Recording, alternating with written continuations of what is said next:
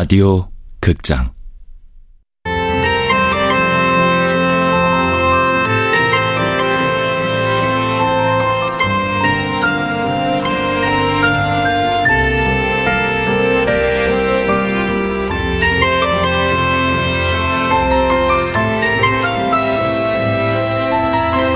통영이에요.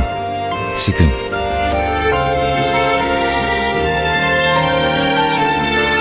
원작 구효서, 극본 김민정, 연출 황영선, 열세 번째.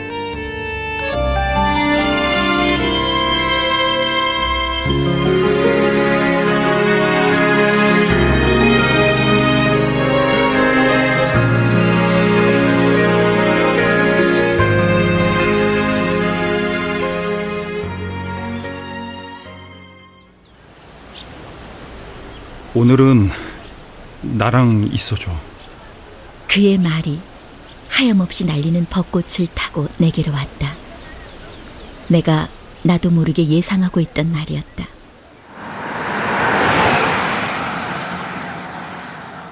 그와 함께 마포 어딘가 이면도로에 있는 모텔로 들어갔다.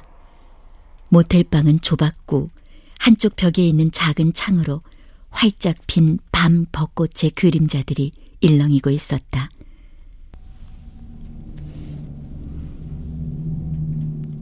나는 서른둘, 주은우는 서른넷이 되어 있었다. 우리는 우리가 처음 만났던 교정을 떠올렸다. 빠르게 서로에게 다가가던 날들, 사랑한다고 말하던 날의 옷소매를 기억한다. 나는 멋모르는 1학년이었고, 분비는 학생 식당에서 그와 처음 대화를 했다. 아니다. 오래된 기억이라 혼동하고 있을지도 모른다. 그를 처음 만난 건 교정의 호숫가였다. 벤치에 그가 앉아 있었다. 나도 그날 그곳 벤치에 잠깐 앉아 있었던 것 같다. 학생회관, 도서관, 호숫가, 음악 감상실. 우리는 학교 안 모든 곳에 함께 있었다. 그랬었잖아. 어, 그랬었어. 함께 누운 그의 어깨에서 전해져 오는 채취 때문이었을까? 나는 오후의 벚꽃잎들을 떠올리며 순간순간 아득해졌다. 성근 눈발처럼 동쪽인지 동남쪽인지로 흐르고 흐르던 벚꽃잎들. 몇 학년이에요? 내가 먼저 그렇게 말을 걸었지. 오빠가 먼저? 아닌데. 그랬거든. 어디서? 응. 아, 정말 기억 안 나? 사범대 뒤에 있는 연못, 거기 벤치.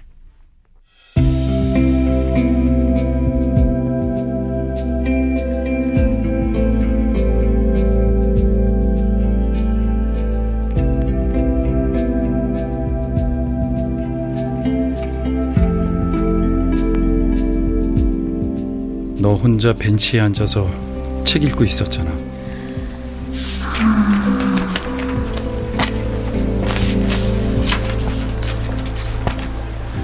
몇 학년이에요? 어, 네, 저 1학년이에요. 저희 과 복학한 선배님 맞죠? 어, 맞는데 나 알아요? 그럼요. 복학한 선배님은 몇 안 되잖아요. 안녕하세요, 선배님. 어, 저, 이거 드실래요? 그래, 그네. 이건 믹스 커피하고 먹어야 되는데.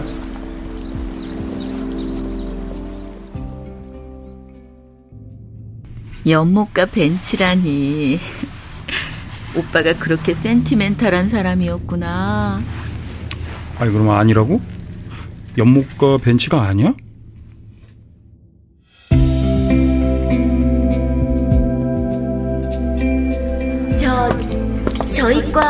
복학한 선배님 맞죠? 어, 맞는데. 아, 안녕하세요. 전 1학년. 희린이지? 어? 절 아세요? 넌 날 어떻게 알아? 그거야. 복학한 선배님은 몇 안 되잖아요. 너 같은 신입생도 너 하나밖에 없잖아.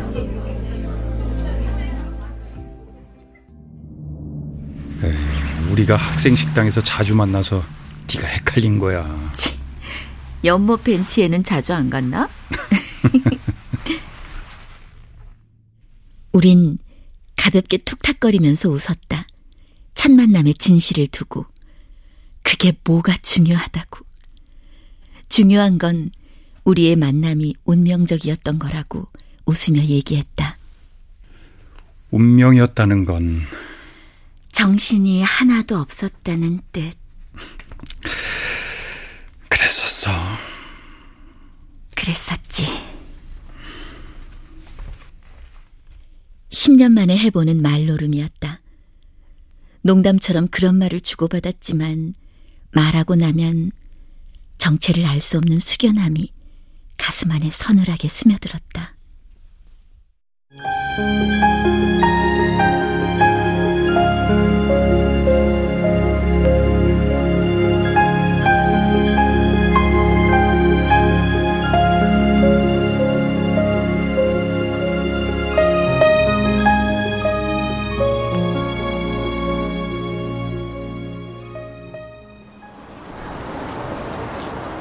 그와 난 함께 연극을 보기로 했다. 첫 번째 데이트, 공식적으로. 덕수궁 옆에 오래된 극장이 있었고, 그곳에서는 꽤 좋은 작품들을 무대에 올렸다. 그날 우리는 고도를 기다리며라는 연극을 보기로 했다. 아니, 에쿠스를 보기로 했던 것 같기도 하다. 기억이 가물가물한 건 결국 연극을 보지 못했기 때문이었다. 공연 시작 1시간 전에 극장 앞에서 만나기로 했지만 그는 나타나지 않았다.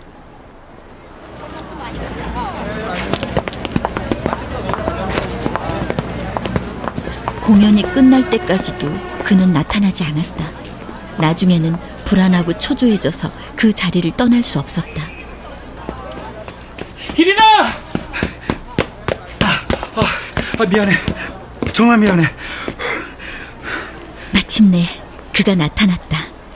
그를 보자 안도감과 반가움에 맥이 탁 풀렸다. 그렇다고 그런 티를 낼 수는 없었다. 도대체 몇 시간 지났는지 알아? 오빠 이런 사람이었어? 미안하다고 될 일이야 이게? 아 정말 미안해. 아 진짜 어쩔 수 없는 사정이 생겨서. 사정이 있었겠지. 뭔데 그게?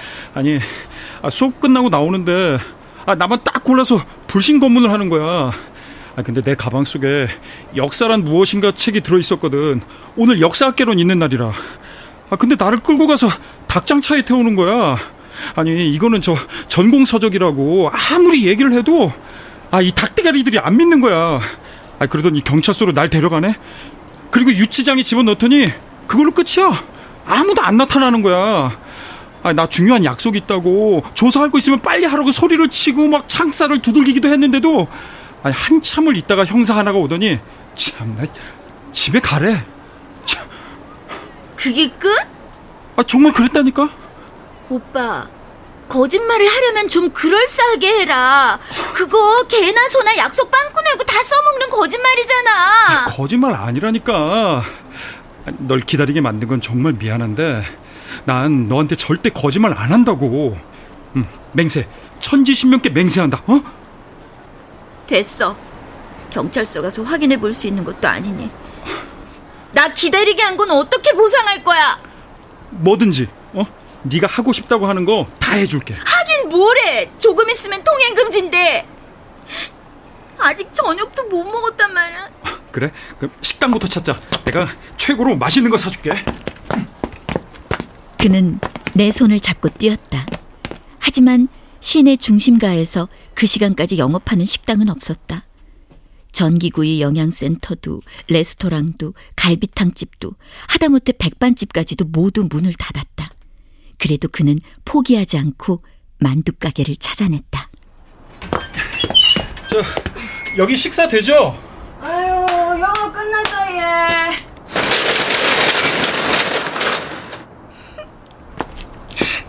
다리는 퉁퉁 붓고 배는 쫄쫄 골고 하루 종일 약과 한 개밖에 못 먹었단 말이야. 오늘 첫 데이트인데 이게 뭐야?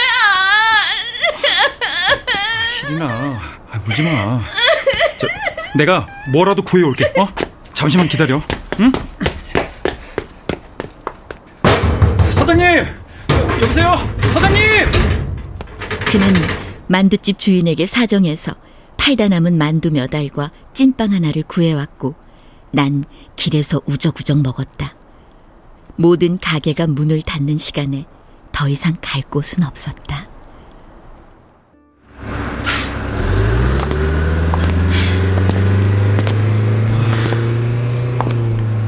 집이 여기서 멀어?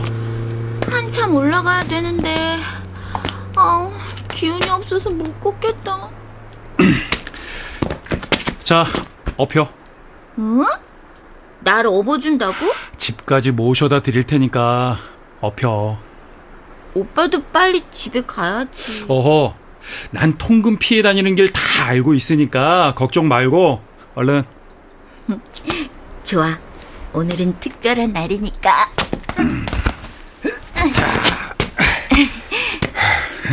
무거워 많이? 아니, 하나도. 그런데 왜 그렇게 힘들어해? 아, 힘들어하는 거 아니야. 거짓말 아니지 아니, 힘들어. 어, 힘들어. 어, 힘들어. 스물두 살. 뭘 해도 기쁘고 행복한 때였다. 그가 나에게 왔기 때문이었다.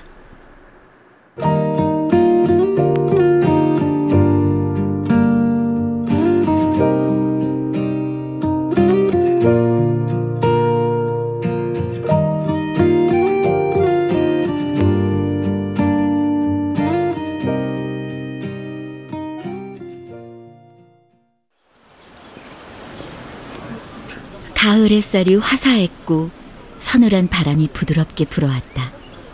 거리에 떨어진 낙엽들이 왈츠를 추듯 우아하게 몰려다니는 날이었다.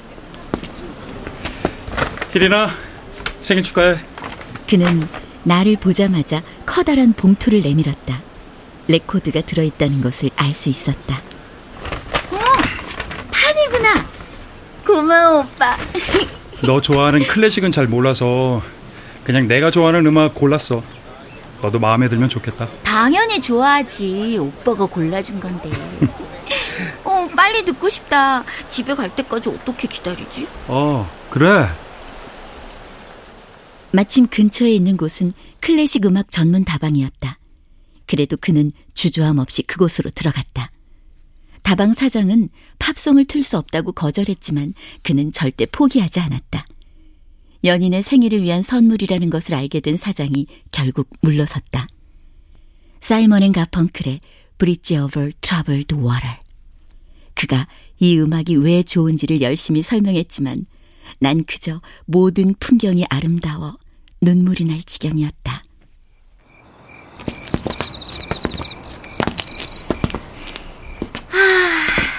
좋다 매일 생일이었으면 좋겠다 나한테는 매일매일이 네 생일이야. 고마워 오빠 나한테도 매일매일이 오빠 생일이야 오빠가 나한테 와줘서 너무 행복해 나도 행복해. 이제 다 왔어 여기가 우리 집이야 어, 그렇구나. 할머니 집에 계시겠네? 응 지금은 주무실 거야 오빠도 차 끊어지기 전에 얼른 가 그래야지. 저, 숨만 좀 돌리고.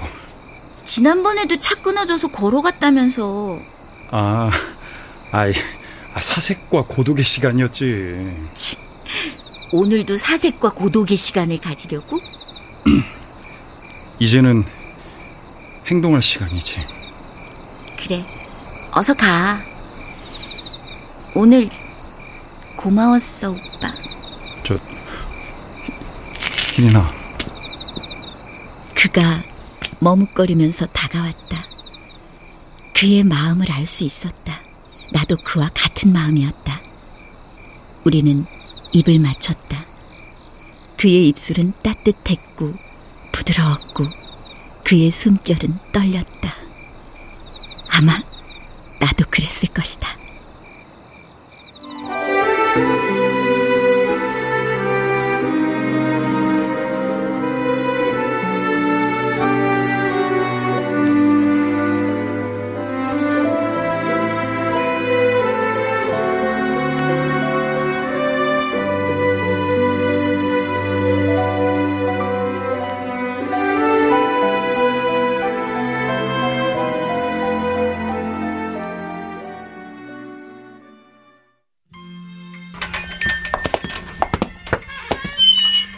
성년이 올라가면서 그는 학교와는 떨어진 곳을 데이트 장소로 정했다. 특별한 이유가 있을 거라고 생각하진 않았는데 나중에 알고 보니 그를 감시하던 형사가 있었고 그를 피해 다른 곳을 골랐던 것이었다. 우리가 만난 경양식 레스토랑 안은 조명이 어둡고 자리마다 칸막이가 높았다. 그를 찾기 위해서는 까치발을 하고 목을 한껏 빼야 했다. 칸막이 너머로 곱슬기 있는 긴 머리가 보였다. 주은우였다. 나는 환하게 웃으며 그에게 손인사를 했다. 그도 나를 보고는 미소 지었다. 그와 동시에 그는 성냥을 켜서 종이 쪽지에 불을 붙였다. 불 붙은 종이 쪽지가 화르르 타올랐다가 순식간에 사그러들었다. 그는 종이 끄트머리 한 조각 남기지 않기 위해 이리저리 돌려가며 태웠고 남은 형태도 모두 부스러뜨려 없앴다. 유리 잿더리에 남은 것은 완벽한 재였다. 그 모습을 보면서 나는 철렁 마음이 내려앉았다. 뭐야? 뭘 태우는 거야? 어? 아무것도 아니야. 필요 없어서. 그곳에 누군가 있었다는 것을 알아차렸다. 왜? 내가 보면 안 되는 거야? 희린아, 응, 오빠. 내가 너한테 절대 거짓말하지 않는다는 거 알지? 응. 너한테 얘기 안 하는 건 너를 위해서 그러는 거야. 너를 위해서 그리고 나를 위해서 우리의 안전을 위해서라는 걸 믿어줬으면 좋겠어. 응. 난 오빠 믿어. 아, 그치만. 내가 걱정돼서 응. 이 어목한 세월이 오래 가지는 않을 거야. 하지만 내가 행동하지 않으면 이 어둠은 영영 거치지 않을 거야.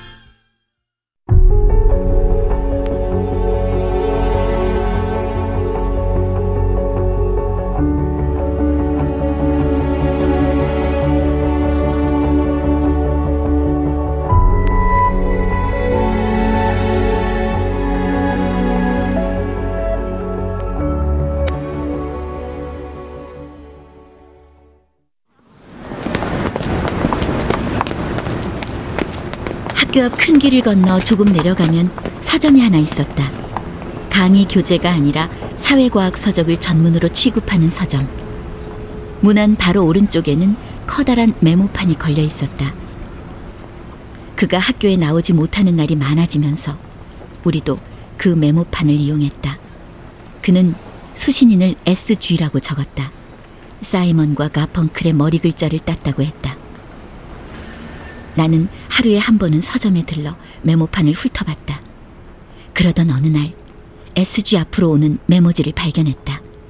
메모지에는 전화번호가 적혀 있었다. 5시 전까지. 5시 전에 전화를 달라는 뜻 같았다. 나는 공중전화로 달려가 전화를 걸었다. 수화기를 타고 그의 목소리가 들려왔다. 지금 용산인데 와줄 수 있어?